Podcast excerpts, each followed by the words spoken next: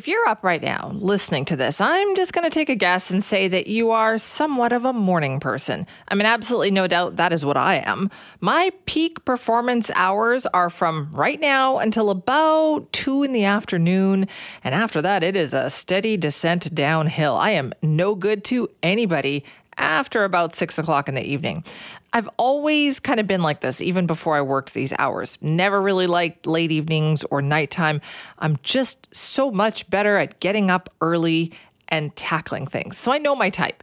Understanding yours, though, and tailoring your life around it could make a big difference, as we're going to learn about right now with Dr. Cindi May, professor of psychology at the College of Charleston. Thank you so much for joining us.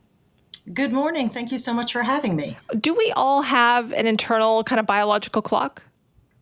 We do all have an internal biological clock, and that clock drives a number of physiological processes like body temperature, heart rate, and blood pressure.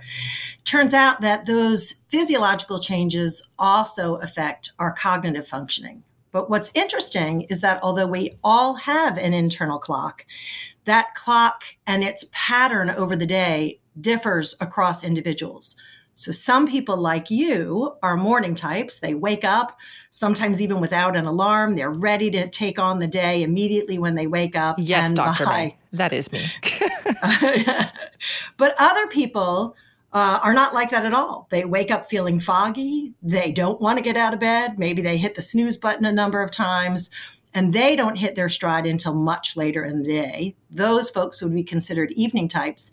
And then there are also people who fall somewhere in between who don't bounce right out of bed, but also are not ready to go to the fitness center at 11 p.m. at night and do their workout then. And those people would be called neutral types. Okay. So is it possible to change your type? What's interesting is that there are strong biological influences, but these kind of tend to change over the lifespan. So you are a little bit atypical if you consider yourself to have always been a morning type person. Most young kids are pretty morning type. And if you're a parent, you know this. Your kids are waking up early, even on Saturdays and Sundays. There's not much opportunity to sleep in. But as we approach puberty, many people feel a strong shift towards eveningness. And this is where those high schoolers and college students are staying up late at night. Yes. They have trouble getting out of bed in the morning. And that shift is pretty strong. Um, even for those who don't shift entirely to evening type, they're more evening than they are morning.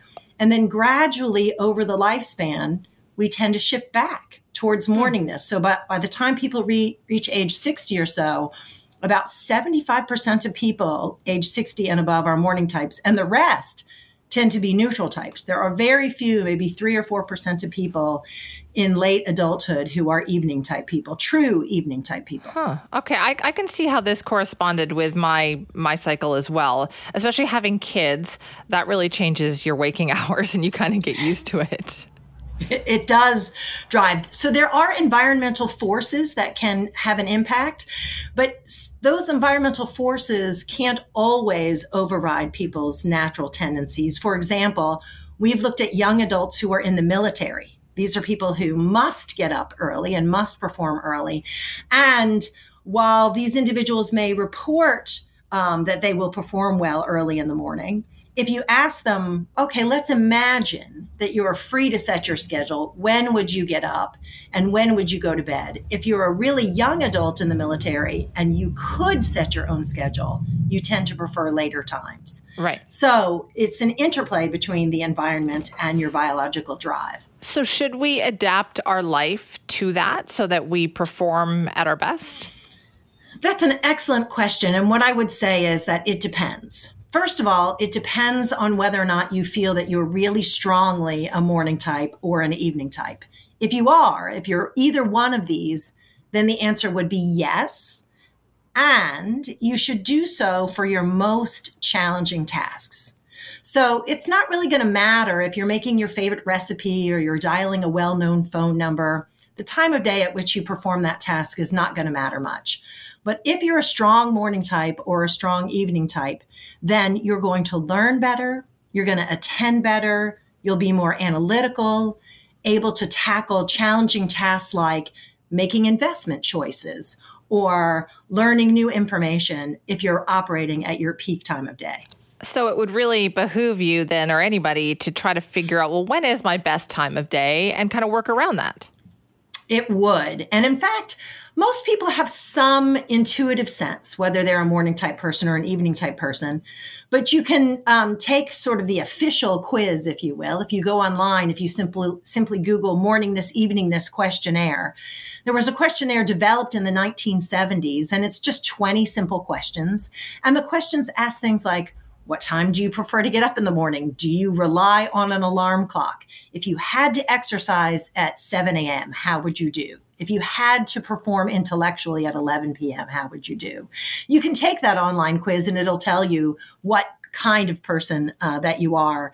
But I think many of us have that intuitive sense. We know if we're not good after 8 p.m. at night, if we're ready for our pajamas at 9 p.m. Or we know 9 p.m. Are you kidding me? so late for well, pajamas. right. Well, you're up very, very early, right? So most of us have that intuitive sense of what we are, but we don't always structure our days so that we're doing the most difficult things in our peak window. Right. I, what I found interesting about this as well is that we know for students, we've heard this for a long time, right? That especially for high school students, that we're forcing them to get up early and they're not at their best at that hour. But interesting that if you've if you're trying to diagnose someone with cognitive disorders, time of day should also play into that.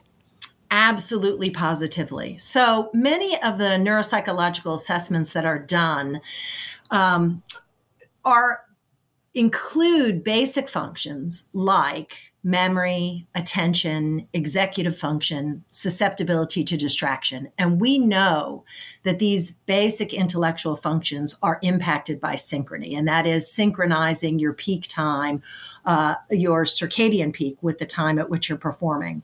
Some neuropsychological assessments rely on what I'll call time one and time two assessment. So, for example, if you're examining Alzheimer's disease, people are looking at a decline over time. And if I test you initially at your bad time of day, and then six months later at your good time of day, I might miss a decline that's actually there. And if we're looking at attention deficit disorder for students, then you are either going to exaggerate someone's deficits if you test them at their bad time of day, or you might miss um, some of those deficits or underestimate them at their good time. So for students who have to get up early and function in school early, uh, particularly high school students who tend to be evening types, this can really be a difficult situation for them. Right. And this is the research that you work on, right? Where people perform better on these complex mental tasks depending on what type of person they are. It is. It is. And we find that, particularly for those who have the strong uh, chronotypes, that it can be a pretty significant difference. And by significant, I mean it can be as much as a 10% difference on a memory test. And if you think about 10% for students, that's a grade level right? So that's the difference between a B oh, versus well, yeah. a C or an A versus a B. And people have examined this for IQ tests and found a six point difference on IQ tests for adolescents, testing them at peak versus off peak times.